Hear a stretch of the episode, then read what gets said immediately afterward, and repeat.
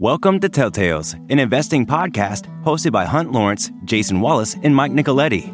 Each week, we discuss topics ranging from geopolitics and macroeconomics to energy and technology. You can sign up for our newsletter at telltales.us. That's T E L L T A L E S dot US for additional data and content you can use to follow along. The following conversation is intended for informational purposes only you should always do your own work to determine if an investment is suitable for you.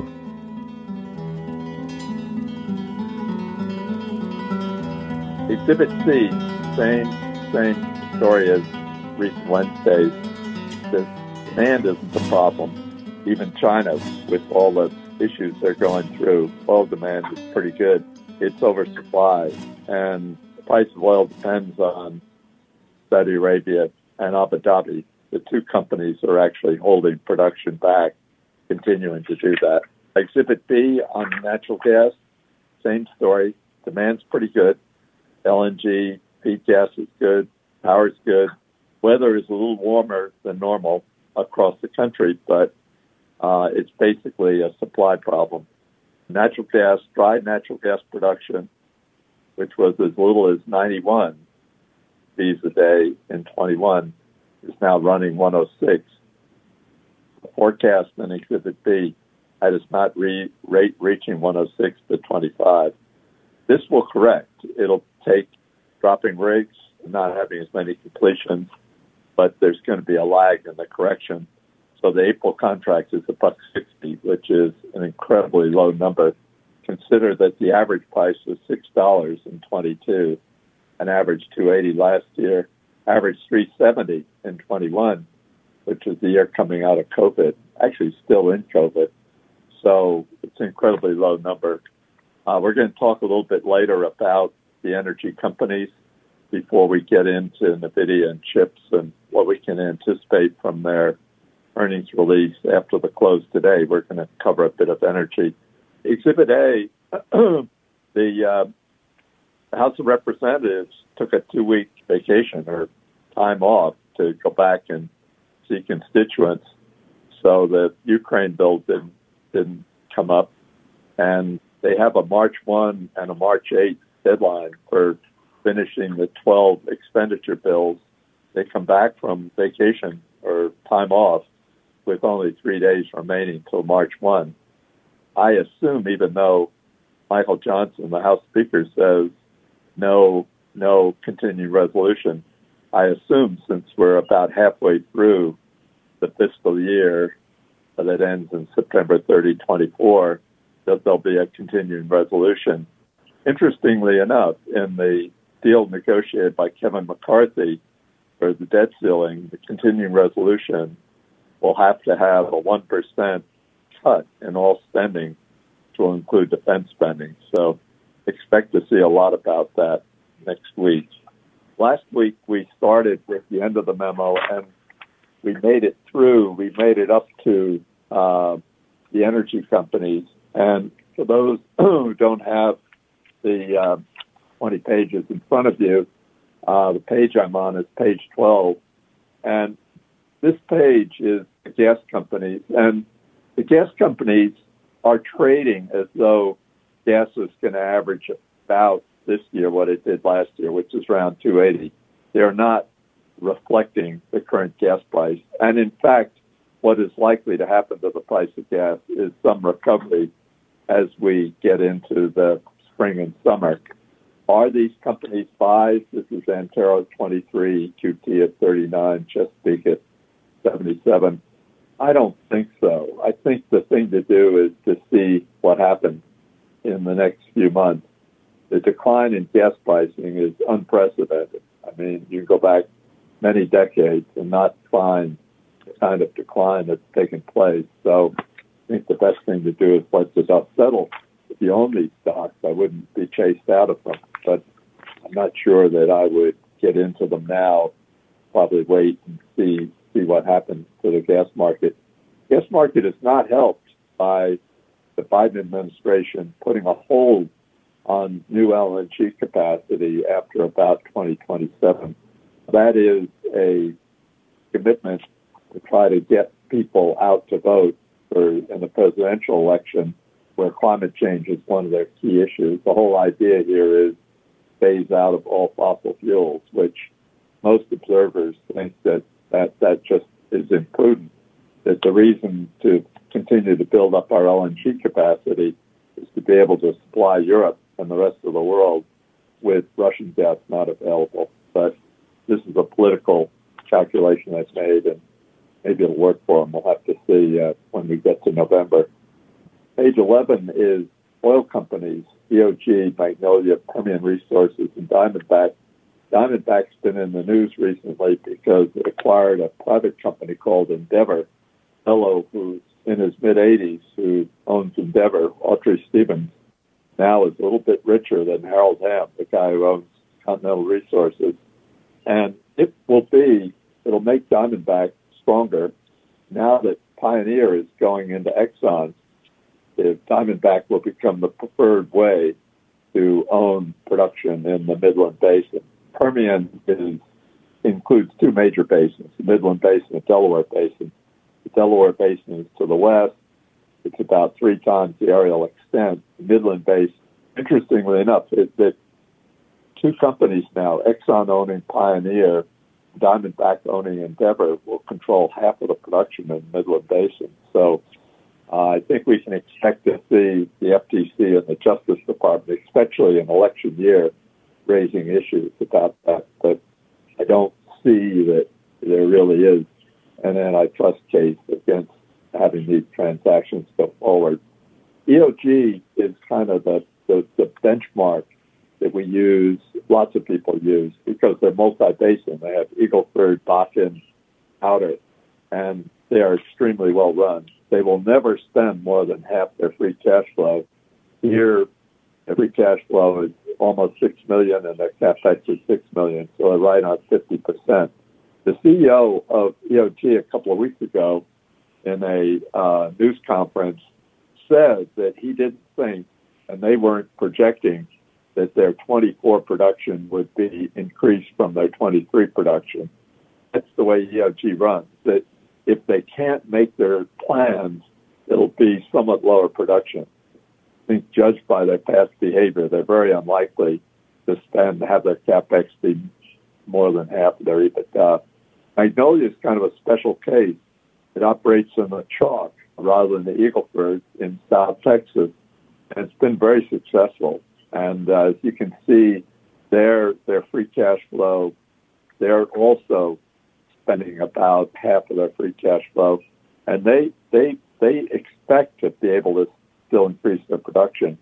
Permian Resources a new company formed by private company, Colgate, being merged into a public company.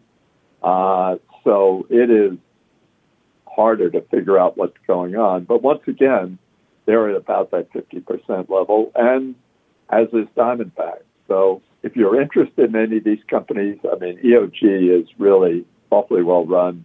Uh, Diamondback, especially with the Endeavor properties, uh, you can make a pretty strong case for. In terms of stock performance, probably Magnolia has been the best. But all these companies are, you know, potential investments, I'd say, at current levels. Now, current levels reflect $75 oil.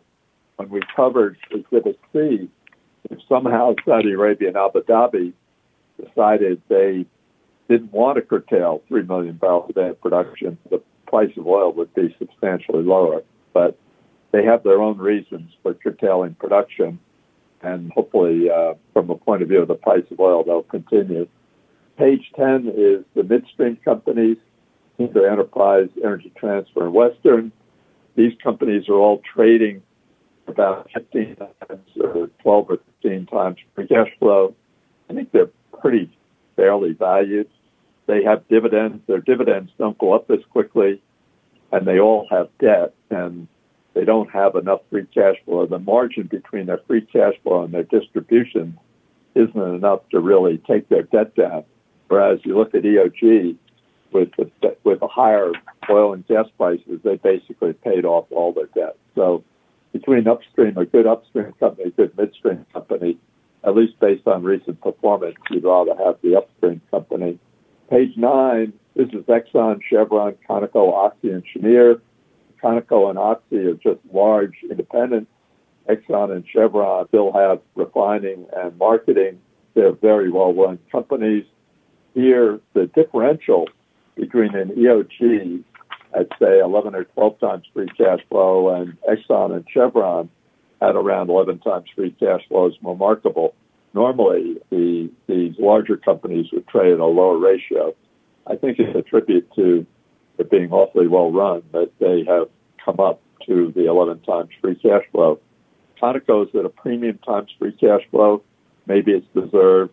Oxy, which is you know pretty significant chunk of it, both preferred and common owned by uh, Berkshire Hathaway, is around 10 times free cash flow. Cheniere is an interesting company, very hard to try to think about, but Cheniere is the largest owner of LNG uh, trains or LNG uh, capacity, the capacity to make LNG in the U.S. There are two big facilities at Sabine Pass and Chesapeake. If our capacity is 15 Bs a day, I think I think those are like six or seven out of the 15. So it is very significant in the LNG business. It off these numbers, it's trading for seven times free cash flow. They don't really make money from changes in commodity, LNG versus gas. I mean, obviously, if LNG is higher, it's good for them, but mostly they're on a tolling basis. But an interesting company nonetheless. In terms of dividend yield, Exxon and Chevron are around 4%, Conoco's 2%, Oxy's 1%, and Cheniere is only 1%. Uh, with that, uh, we now have half the half the 30 minutes to talk about what how to think about NVIDIA. Now, just an introduction, we get to page one and two. NVIDIA now is trading for more. In other words, its equity value is more than Amazon and more than Alphabet or Google. Now, Google has recent rate of free cash flow 53 billion, and Amazon has about 38 billion. Uh, Amazon has been coming back strongly. I think it's realistic to think that Amazon will get to 60 billion of free cash flow. Alphabet has some perceived risk that their principal source of cash flow, their search business, is challenged by AI. But the question I want to address, I guess we'll address this to Jason, because Mike and I talk about it at least 10 minutes of out of our 20 minutes a morning. How in the world is NVIDIA trading for more than these two companies when this time last year its free cash flow was running? I mean, it's a very well run company and very, uh, very, you know, it's profitable all the time, pays the dividend, but their free cash flow is running at several billion dollars. How in the world does this happen? Over to you, Jason a lot of sales growth. So so this same quarter last year, I think they did about six billion in sales, uh, and they're expected to do about twenty one billion this this year. Um, so so if the last twelve months on the sheet they they had a free cash flow of twenty six billion, uh, they'll likely have nearly thirty eight where Amazon's trading. So the enterprise value being very similar between the two now kind of makes sense um, everyone, you know, the, the, stock in Nvidia has run up so much uh, that they say it's it's got to be overpriced, but it's kind of on par with Amazon, and you know, if their sales have tripled, you know, they're executing. Mike and I were talking this morning, and I think Mike will take the take the lead, but I think Jason may be better qualified. There's a uh, there's a startup that has what is potentially a uh, competing product. But over to you, Mike. Yeah, there's been some recent news. I, I, th- I think we've talked about this a couple times. There's a number of AI semiconductor slash software startups that are trying to chip away at NVIDIA's lead. We know that the hyperscalers, Microsoft, Google, Amazon, they're all developing their own hardware, but there's a number of startups that are also doing similar things. And uh, the one that got the most um, uh, publicity in the last couple days has been a company called Groq, G R O Q. Um, they're an AI chip, chip company, and what they their claim to fame is they've created chips that are able to um, essentially they operate faster with large language models than what the existing large language models do. And that's important because certain applications require lower latency. And if you look at the history of the internet, every improvement in latency or speed of response time has been accompanied by not only um, growth, but more innovation. So additional products being capable of being built. So the the concept of tokens per second or whatever the, metrics they're using um, is a good one to be aware of. Uh, the question is: Is this impactful if you're a NVIDIA shareholder, or is this kind of just what same thing the hyperscalers are doing and um, maybe more applicable to uh, to to scaling individual well-defined models. So with that, I'm going to punt it over to Jason to get his uh, his read on the technological aspects of it and kind of uh, where it fits within uh, the the whole ecosystem. Yeah, so their, service is very impressive. It's it's much quicker than if you use ChatGPT, which has gotten slower for for a number of reasons lately. Um, the way Groq uh, achieves their performance is they design chips uh, with the memory co-located to the processing. Um, and what that means is, is it doesn't have to access uh, separate memory on on the on the motherboard on the on the chipset. And the trade-off there is is the amount of memory they can package on with the CPU is is much lower.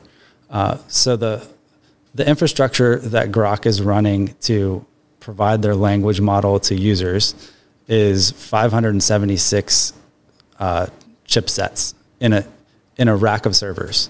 Uh, and the equivalent equivalent performance on an NVIDIA setup would be eight H100s uh, that you can you can put in one server box.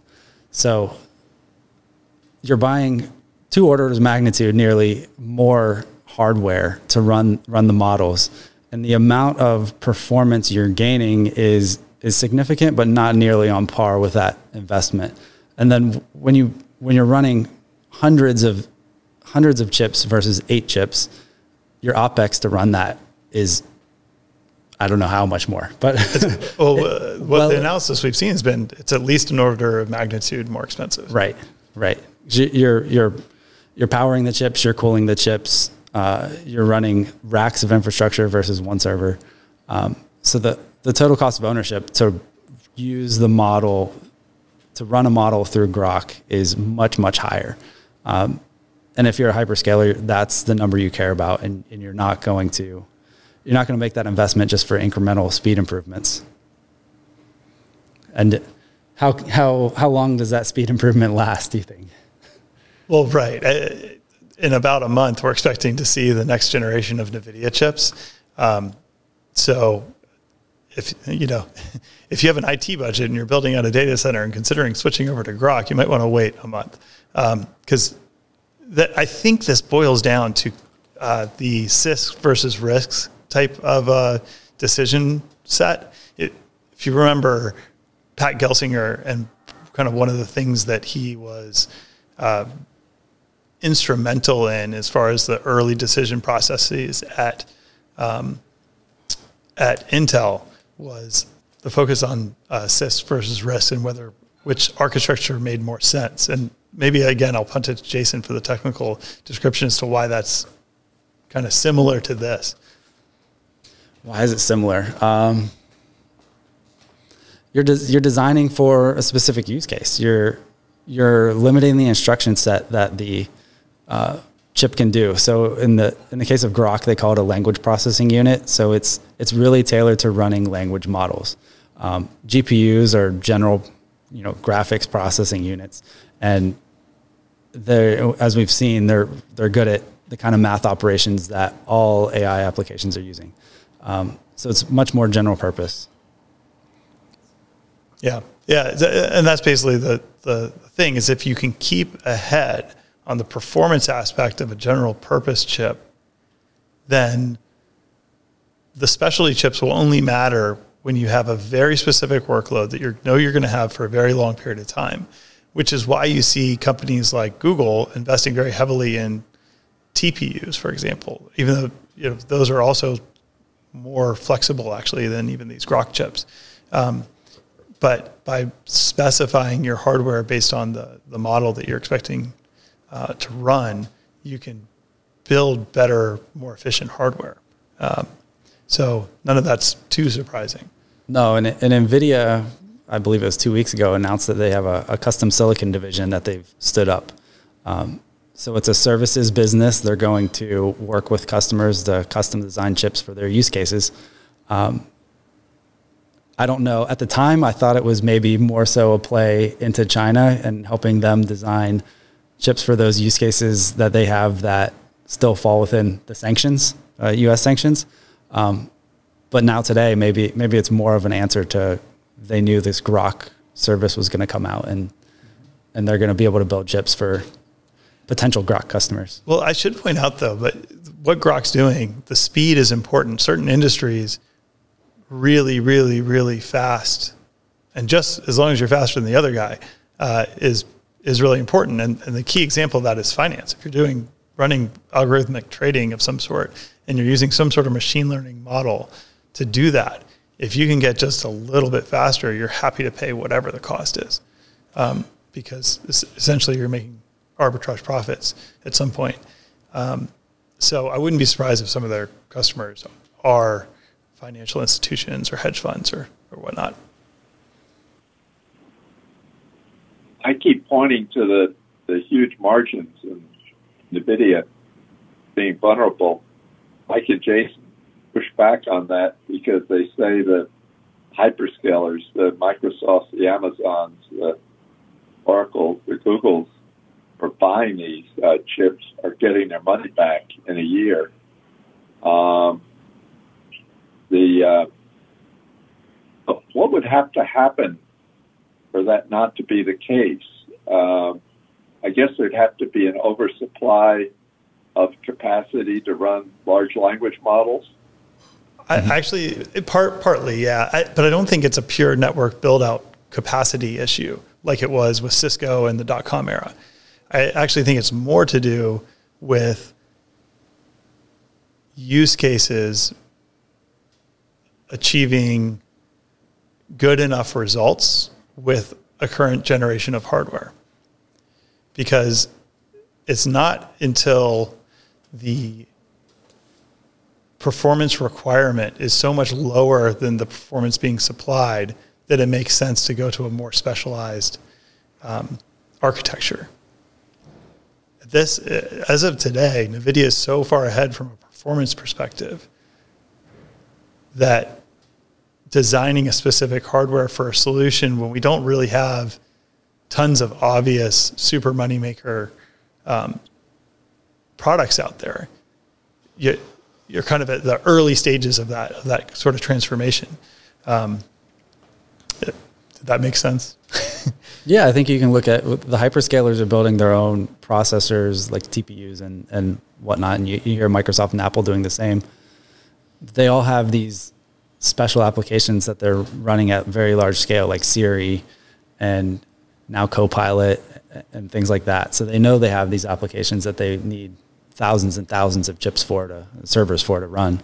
Um, so it makes sense for that. But yeah, the, the, these new language models they don't have that killer application yet. Right. So Jason was making the comparison between the NVIDIA being to a free cash flow level that was about you know the 40 billion range where Amazon is. But Jason, what about projecting from this point forward five years from now? I mean, Amazon Amazon Web Services will continue to grow. Their their digital uh, you know delivery business will grow. Their advertising will probably impede a little bit on Google with search. You know, just using their own you know people going to the Amazon website to search rather than using Google to search. How what what does what does Nvidia do to maintain that 40 billion of cash flow and grow it? you know, so that it would have a comparable outcome in terms of growth of free cash flow to Amazon, or for that matter, Google, both of which are kind of in that 40 billion range. Yeah, they're going to have to. They've done a, a great job of of capturing an ever growing percentage of the data center capex spend. Um, that's going to have to continue, and, and and how much is being spent on building data centers will continue to grow as well. Um, our computing needs are not going to slow down, and uh, you know we've been talking about for the last year now text based models uh, we're starting to see we've seen image models get better, and then just last week, OpenAI released a, a video generation model where they'll they'll generate a pretty amazing looking 20 second clip. Uh, so that's only going to improve in the in these new use cases, whether it's image, video, audio. They use more compute power than generating text. So as applications do make financial sense and, and they're built into products that we are going to use, uh, the compute necessary is only going to keep growing.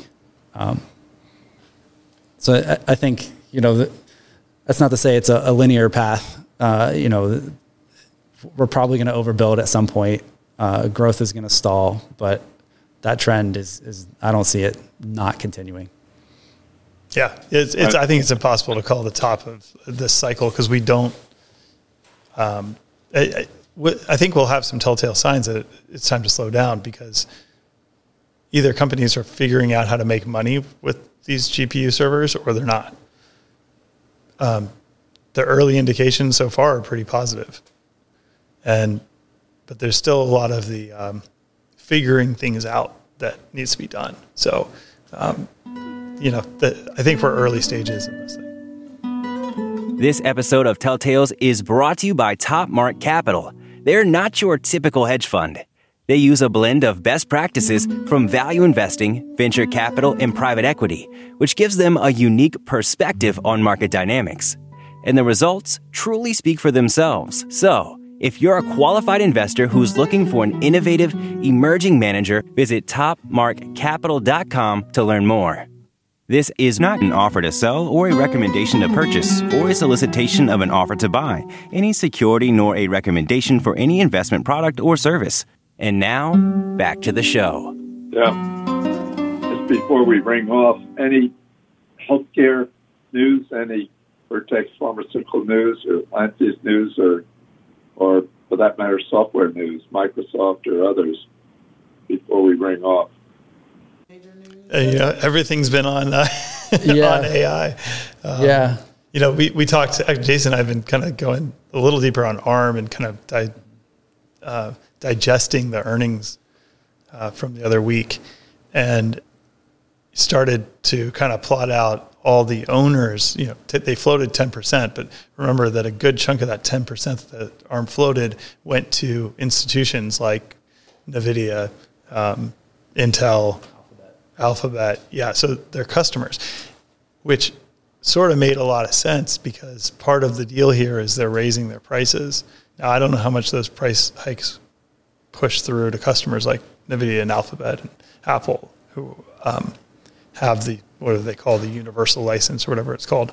Um, but if it does, then them having an equity upside in the business certainly helps, you know, take some of the pain away from uh, paying the increased fees to ARM. So, um, so we know that those shares weren't short. So the ones that were short, you know, you had you had, you know, about ten percent of the float short, and a good chunk of that was held up by uh, significantly sized institutions. So it sort of made sense that it popped.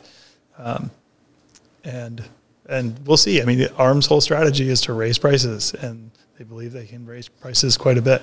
So we'll see. We'll see All where right. it goes. Yeah, they they plan to double their prices, but yeah, that still doesn't justify where they're at. Well, yeah. right. I think they're going to have to double every year for like five years in order right. to get to uh, a price point that makes sense to justify the valuation.